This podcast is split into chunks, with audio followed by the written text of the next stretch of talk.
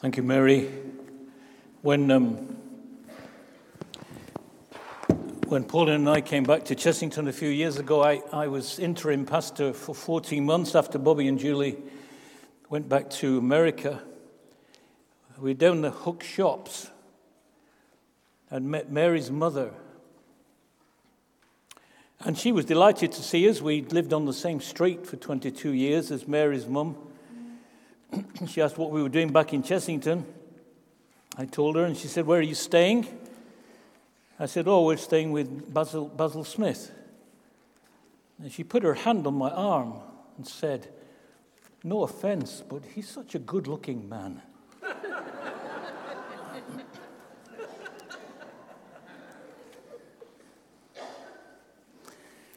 so, Mary, you brought back that memory for me. Thank you.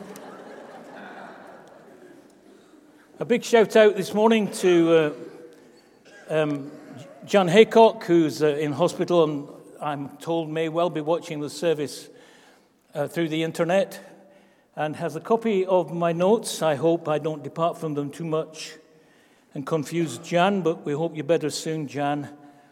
And a uh, big shout out to that young man I met a few minutes ago who's wearing a Manchester United shirt. Such a handsome and discerning young man, I thought and uh, welcome to the greatest club on earth. But um, let me get down to what I'm here for. Um, many years ago, it was January 2000. Oh, by the way, I'm preaching for the first time this morning from my new Amazon Kindle Scribe. So if it all goes wrong, I apologize in advance. But in February 2000, um, Mozambique uh, endured catastrophic floods. I remember seeing a video clip on the news. A South African helicopter was winching um, a woman from her, the roof of her home that was being carried along in the floodwaters. Uh, the disaster had claimed almost everything she owned, but there were a few things she'd managed to salvage from her house. And they were wrapped up in, a, in a, uh, either a canvas bag or even a pillow slip. I can't remember what it was. but she was holding these last few things of her possessions. A helicopter was winding her from the roof. And as she was halfway up to the helicopter, the, the terrific downdraft of the helicopter caused her to drop the bag. And all her remaining possessions went into the murky waters below. It was a wretched moment of loss. One evening she went to bed with her life intact. The next morning it was all literally washed away. And she was taken from her home to a place where she became a refugee. I remember Polish families knocking on the door of our terraced house in Manchester uh, four or five years after the war, asking if we could take them in because they were homeless and they were resident aliens in the United Kingdom. They had nowhere to live. I felt sorry for them, but we lived in a two up, two down terraced house, and my mum felt that it was important to turn them away. It must be wretched to be a refugee because the great question for a refugee is where do I belong? Where's home? A powerful teaching of the New Testament and 1 Peter chapter 1 in particular is that every single Christian here and everywhere else is a refugee. That's what Peter says in this letter written to this group of churches in chapter 1, verse 1. He refers to them as strangers in the world. In verse 17, he refers to them as living as strangers here. And in chapter 2 and verse 11, he says, Dear friends, I urge you as aliens and strangers in the world. So every Christian is an alien and a stranger. It's particularly important for him to give these Christian people to whom he's writing in Asia, Asia Minor, he's, he's wanting to give them a particular perspective because one of the great issues of their day was citizenship. They lived in the mighty Roman Empire. And to be a citizen of Rome was the greatest privilege that they could know in their culture. The state had the power of life and death. Two thirds of the population of the Roman Empire were in the slave category. So to be a freeborn or uh, to be a purchased Roman citizen was a massive, massive privilege. But a wave of persecution was just breaking out against the Christian church by this massive world power. Many ordinary Christian men and women were going to go to their deaths because of their faith in Christ and their refusal to acknowledge that Caesar was the incarnate God, the Lord. And Peter's writing to these people to give them God's perspective. and we need to hear this in our culture because our culture is, I'm sure you've noticed, becoming increasingly antagonistic to Christianity. Christians must have a firm grip on the answer to this question Where do I belong? What's my status? So, first of all, you're a refugee in this world. The moment you become a, a Christian, you become a refugee. Peter uses three words scattered, strangers, foreigners. When I did that hand gesture there, I suddenly thought, that's my son has caught that off me. Scattered, strangers, and foreigners. You see, scattered and strangers in chapter 1, verse 1, strangers in chapter 1, verse 17, and strangers and foreigners in chapter 2, verse 11. Scattered is from the Greek word diaspora, Strangers is from a word which means a resident foreigner. And foreigner comes from a word that means someone who's moved in alongside you, a resident alien. That's what Christians are by nature in the cultures of this world. We are resident aliens living in a foreign country. That's one of the concepts that defines you. And unless you're learning to understand that and live with it and be comfortable with it and pray within it, and, and witness within it, then life's going to be much more complicated than it need to be. Now, in the traveling that I've done uh, into Thailand, Pakistan, India, America, various other places, even once went to Germany, if I remember. I always relish the moment that I arrive back at Heathrow and join the queue of those who have a British passport and walk freely and without restriction into the land of my fathers. While all the foreigners are queuing up over there. But when we arrived in Nepal a few years ago, we realized that we were foreigners and aliens. For some reason, we didn't have the right documents for entry. Nobody had told us that we needed certain documents, or we didn't have them. We had to face an unsympathetic and surly immigration officer. We had to stand for a long time filling in very detailed forms. We had to hand over 25% of our available currency to purchase a, re- a temporary residence visa. We had to produce two passport photographs in an airport where there was no photo booth. And if I'm talking to any young men here or any newly married young men, let me tell you this do not despise the handbag. I've made many jokes over the years about the handbag and its Mary Poppins proportions. But somehow, this miracle of a woman standing by me looked into the handbag, and amidst the paracetamol and the Imodium, she found two. Yeah, it's in, they're in there as well. She found two passport photographs, one of me, one of her. And we also had to provide evidence that we were leaving, we were going to leave, and we said we were going to leave. You're welcome to come in here, but you're not staying long. Don't get used to it. Well, the message, that's the message. You can come in, but you don't belong here. You belong somewhere else. So when you get back from that to, and you, you open up your British passport at the desk in Heathrow or Birmingham or Manchester, and you walk into the fatherland with a grin, you, you relax because you're no longer an alien and a stranger. You belong as a citizen. It's hardly, it's a wonderful thing. Now, for people, for Peter to make these statements about about Christians in this world and therefore about himself was nothing short, really, of amazing. He came from the Jewish people. The founder of their faith, Abraham, had lived for 120 years in a tent as an alien and a stranger in the promised land.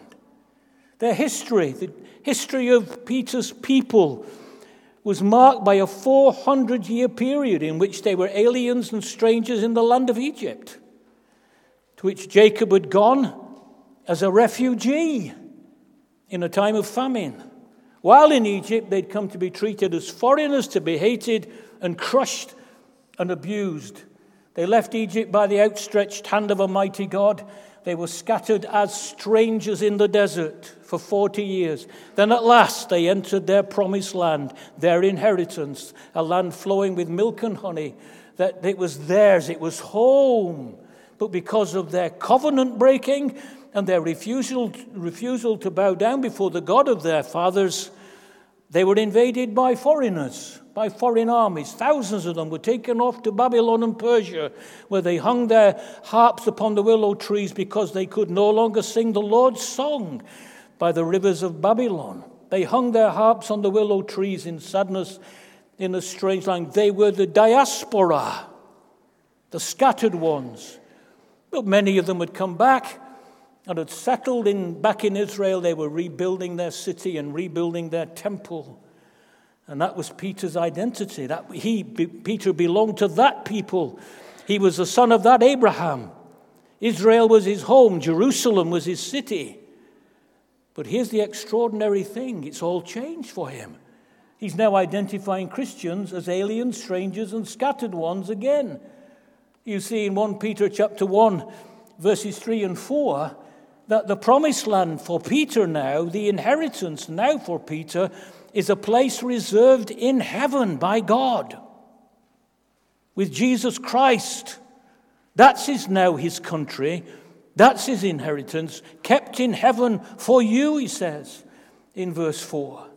You see in chapter 2, verse 6, that the, the, the city to which he now belongs is Zion, the heavenly Zion, the heavenly Jerusalem, where Jesus Christ has been. So I lay in Zion a chosen and precious cornerstone, he says. He now belongs to the no longer to the earthly Jerusalem, but to the heavenly one. And the temple, chapter 2, the temple that God is building, is no longer the great edifice in Jerusalem. The temple is the thing which is, has the foundations of the Christian gospel as its foundation. Jesus Christ is its cornerstone. Every true Christian is a living brick in that temple, and the sacrifices are Christian worship and uh, obedience. And you become a member of that chosen people by spiritual rebirth, not by the ethnicity of your dad or your mum. That's exactly what you become if you're a Christian. You live here, but you don't actually really belong here. Your, your country is the eternal inheritance where Jesus Christ has gone to prepare a place for you. Your city is the heavenly Jerusalem. Your king is the Lord enthroned in heaven by his Father's right hand. Now, I need to explain that I'm not talking about this, this beautiful creation, spoiled and corrupted and fallen though it is. I'm not, when I talk about you don't belong here, I'm not talking about that. I'm talking about the world's cultures, which are antagonistic and antip- antipathetic against the Lord Jesus Christ and his kingdom. We, as Christians, we love this present world and we desire God's kingdom to be established in this world. Let's pray for that, we work for that, but the fact that our first and life changing allegiance is to God and His kingdom means that we've become aliens in Caesar's kingdom, in the world's kingdom. So, why is that? One, first of all, its customs are alien to you. Chapter 4, 1 Peter chapter 4, verses 1 to 3. Therefore, since Christ suffered in his body, arm yourselves also with the same attitude, because he who has suffered in his body is done with sin. As a result, he does not live the rest of his earthly life for evil human desires, but rather for the will of God. For you have spent enough time in the past doing what pagans choose to do, living in debauchery, lust, drunkenness, orgies, carousing, and detestable idolatry. Its customs are alien to you. That's what he's saying. It's the description of a society which is being led along by its desires and its appetites. The words refer to unrestrained behavior, heavy drinking, partying. The society says, if it itches, scratch it. If you don't, if you want it, have it. If you've got an urge, satisfy it. Don't worry about the consequences. Don't fret about self control. Let it all hang out. Let me share with you one of my birthday cards, 29th of December, if you want to put it in your diary for next year. The 29th of December, 1942. Somebody sent me this card. What do we want? More rights for the elderly. When do we want it? Want what?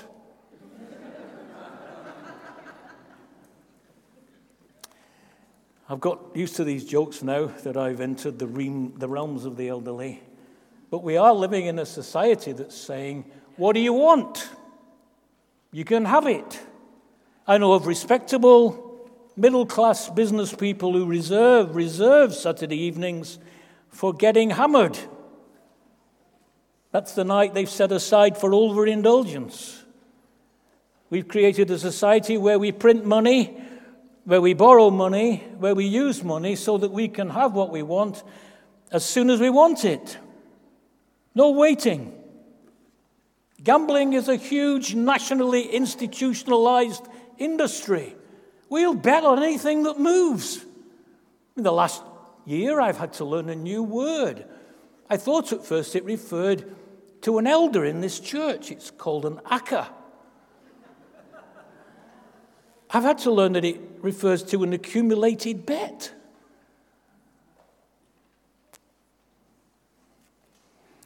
But we're teaching you to gamble responsibly. We've created a medical procedure for getting rid of babies that aren't wanted. We must have our sexual appetites satisfied, and if a human being is conceived as a result, the coming of that human being is inconvenient and unwanted, then there's a procedure that will take care of the problem. Our society, our culture teaches that there's one thing you shouldn't have to do, and that's to put a restraint on your appetites. My needs, my appetites, my desires are king. They're my only reference point. They're the touchstone of reality. I shop, therefore I am. I want, therefore I shall have. Well, says Peter, you used to live in that world. That was your culture. But its customs have become alien to you. And so you've become an alien to it because you belong to a different kingdom. And some of you young people will struggle with this because you feel half in the world's kingdom and half in the kingdom of Jesus. If you're between 11 and 18, you go to a school where the culture does not smile nicely generally upon your, the Christian beliefs and practices of your parents and of the church you go to midweek. And it's such a pressure on your spirit because you want to belong. I once ditched my best mate, Les Dyson, because I wanted to be with the smart crowd. I dumped him because I wanted to be with John Radcliffe, who was the most handsome footballer in the school. I wanted to be with him. The pressure of the culture of your school or your college and they're armed with the, the kind of social media devices that I knew nothing of when I was a young lad in school. They have their TikToks and their Instagram posts and various other media platforms of which I am completely unaware. After all, I'm 80. But you're half scared that they're going to put stuff on there that's going to harm you and insult you and cancel you. So there's a pressure to conform. And your parents want you to, be, to love Jesus and to, be, and to be surrendered to Jesus. But the culture around you at school is urging you to be one of us. I want to say to you, if you're between the age of 11 and 18, come with us. Come to Christ. There's none but Christ can satisfy. So, the, the thing about the world is that its customs are alien to you, so you've become an alien and a stranger. And then its, its, um, its culture is unsympathetic towards you. That's the second reason why we're aliens and strangers. Its culture is unsympathetic towards you. Look at chapter 4 and verse 12. Dear friends, do not be surprised at the painful trial you are suffering as though something strange were happening to you. But rejoice that you participate in the sufferings of Christ so that you may be overjoyed when his glory is revealed. If you are insulted because of the name of Christ, you are blessed. For the Spirit of glory and of Christ rests on you. If you suffer, it should not be as a murderer or thief or any other kind of criminal or even as a meddler. However, if you suffer as a Christian, do not be ashamed, but praise God that you bear that name, for it is time for judgment to begin with the family of God. This epistle is shot through from beginning to end with the fact that the spiritual culture of this world and the culture of the Christian life don't mix. They think it's strange. They think it's weird. Chapter 4, verse 4 they think it's strange that you do not plunge with them into the same stuff. How weird how weird that Christians should think that homosexuality is unnatural and contrary to the mind of God. How ignorant of us to want to prevent it being promoted amongst our young people. How intolerant that you don't think we should have the right to choose to dispose of an unborn child we don't want. How peculiar that you should teach that the lifelong marriage between a male and a female, a man and a wife, is the, is the God ordained plan for the family. How foolish. How medieval of you Christians to, th- to believe that male leadership should be the divine norm for the family and for the church. How pathetic you Christians are to think that there's such a thing as true truth and that you have a revelation of it in Jesus Christ. Increasingly, that's the culture of our nation. They think it's strange. I've been reading a book written by a Scottish minister, which is entitled something like, How Did We Become the Bad Guys? When I went to school 400 years ago, just after John Wesley preached in Newcastle, when I went to school, every single pupil stood in an assembly while the head teacher read from the King James Bible and then prayed a prayer to the Christian God. 75% of the young people in our country in that time went to Sunday school. How did we become the bad guys? They think it's strange that you don't think and behave like they do. If you're a Christian, you're a refugee from that world. It's not your home anymore. The kingdom of God is your home. Your citizenship is in heaven. The world's culture and its, and its uh, customs grow out of the soil of human self indulgence and pride. That's what 1 Peter chapter 4 is saying. The culture of the kingdom of God grows from the soil of God's holy purity, is based on the eternal truth revealed in Jesus Christ and captured in the Christian scriptures and the Jewish scriptures. His eternal truth, his heart of compassion and grace. So if you come to Christ, you automatically and inevitably become an alien and a stranger to this world's customs and culture. So let me just move on to something a little more positive. Let me share with you two reasons why you are an alien and a stranger. The first one is you are a product of redemption chapter 1, verses 18 and 19. For you know that it was not with perishable things such as silver or gold that you were redeemed from the empty way of life handed down to you from your forefathers, but you were redeemed with the precious blood of Christ, a lamb without blemish or defect. You are a product of redemption if you're a Christian. You were caught in a vicious cycle the way of life that I've been describing, that way of life is built on human greed and pride. The way of life whose goal is the satisfaction of human appetites. It's an empty way of life. Verse 18, it's empty. It promised you great happiness, but it brought you emptiness. It offered you joy and delivered frustration. It scratched your riches, but it couldn't give you peace of mind and contentment of heart or hope for the future. It was empty. It was empty for your forefathers, it's empty for you. You drank your wine, you drug your soul, you engaged in your sex, you spent your money, you, you did it all, but you have to start doing it all over again the day after because it's empty of spiritual reality and life. And Jesus Christ, the Son of God, died on the cross to redeem you from that way of life, to pay a price that only He could pay to rescue you from that kind of miserable slavery and bring you into the joy and freedom of the children of God. You're a product of redemption. He paid the price of His own death to bring you forgiveness and a new start. He came to bring you out of that vicious circle and into the joy of the kingdom of God. Christ died to deliver you from the customs and culture of a world in rebellion against God. You are a product of redemption, and finally, you're a product of rebirth. Verses 22 and 23 of chapter 1. You have been born again, not of perishable seed, but of imperishable, through the living and enduring Word of God.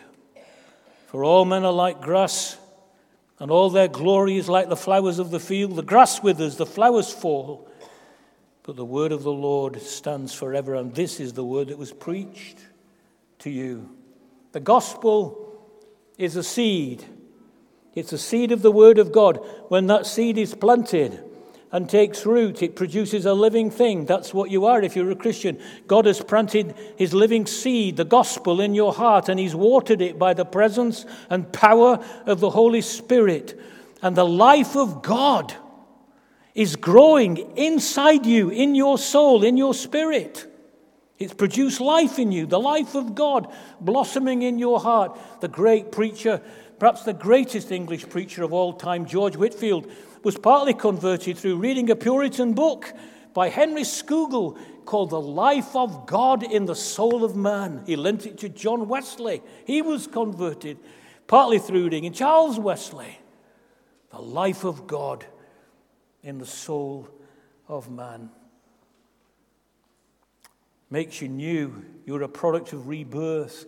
That's why some of you new Christians here this morning wonder why everything seems fresh since you trusted Christ. I remember a man coming to Jesus when I was a minister in the Penn, Penn Free Methodist Church.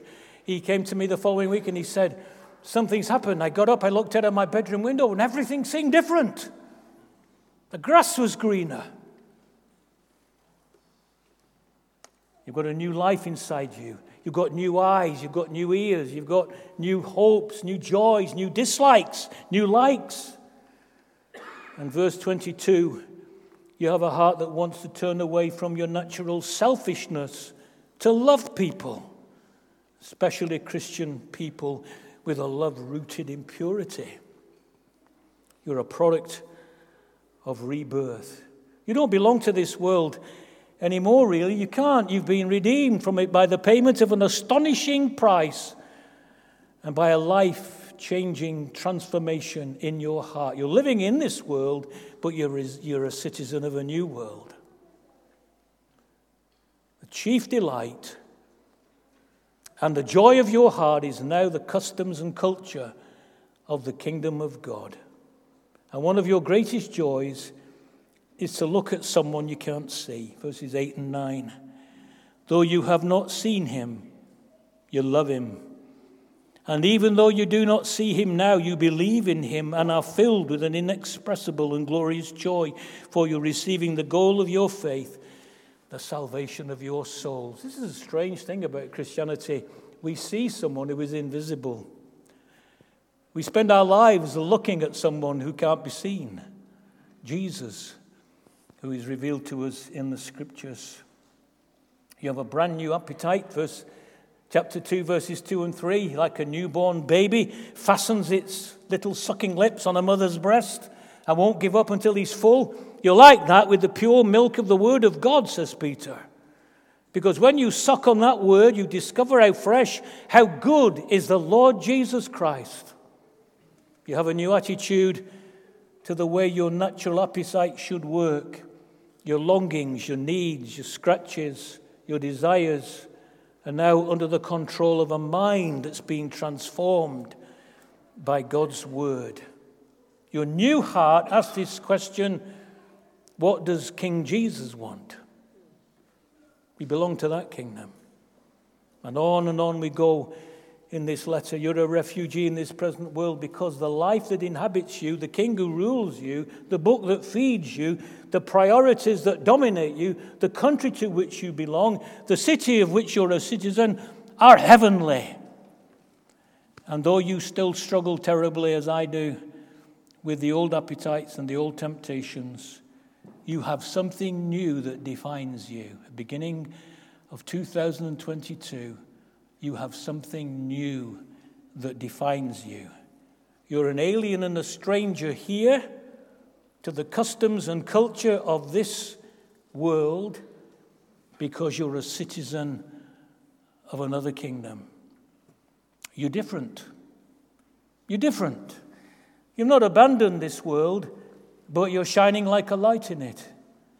You're different. You don't hate the people of this world, but you won't compromise your obedience to Jesus Christ. You're different. And on that day, when the King comes and brings in his eternal kingdom, that beautiful song we sang a few moments ago. By the way, I just love it when drummers go nuts, don't you? I love it. Um, it was great to see the drummer go nuts this morning. I just love that. I wish I could do it.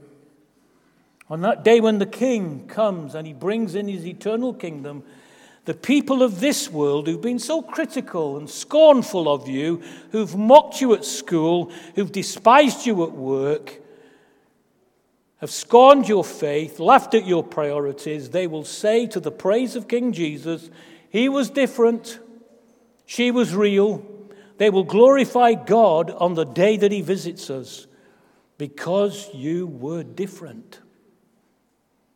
So, as we begin this. Uh, as we begin this new year is this your identity?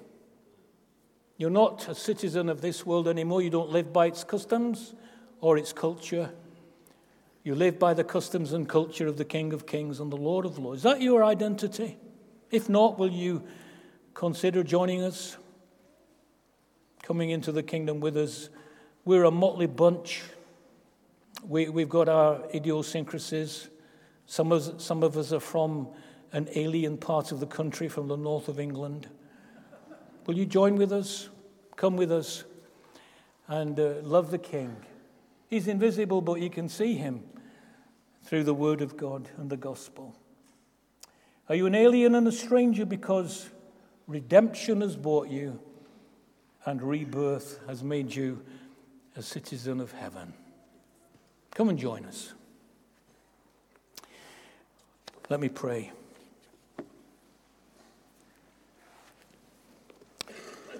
Eternal God, our Heavenly Father, we thank you for the kingdom that you are establishing uh, that will last forever when the kingdoms of this world are no more, when the judgment of God has come, the resurrection has taken place.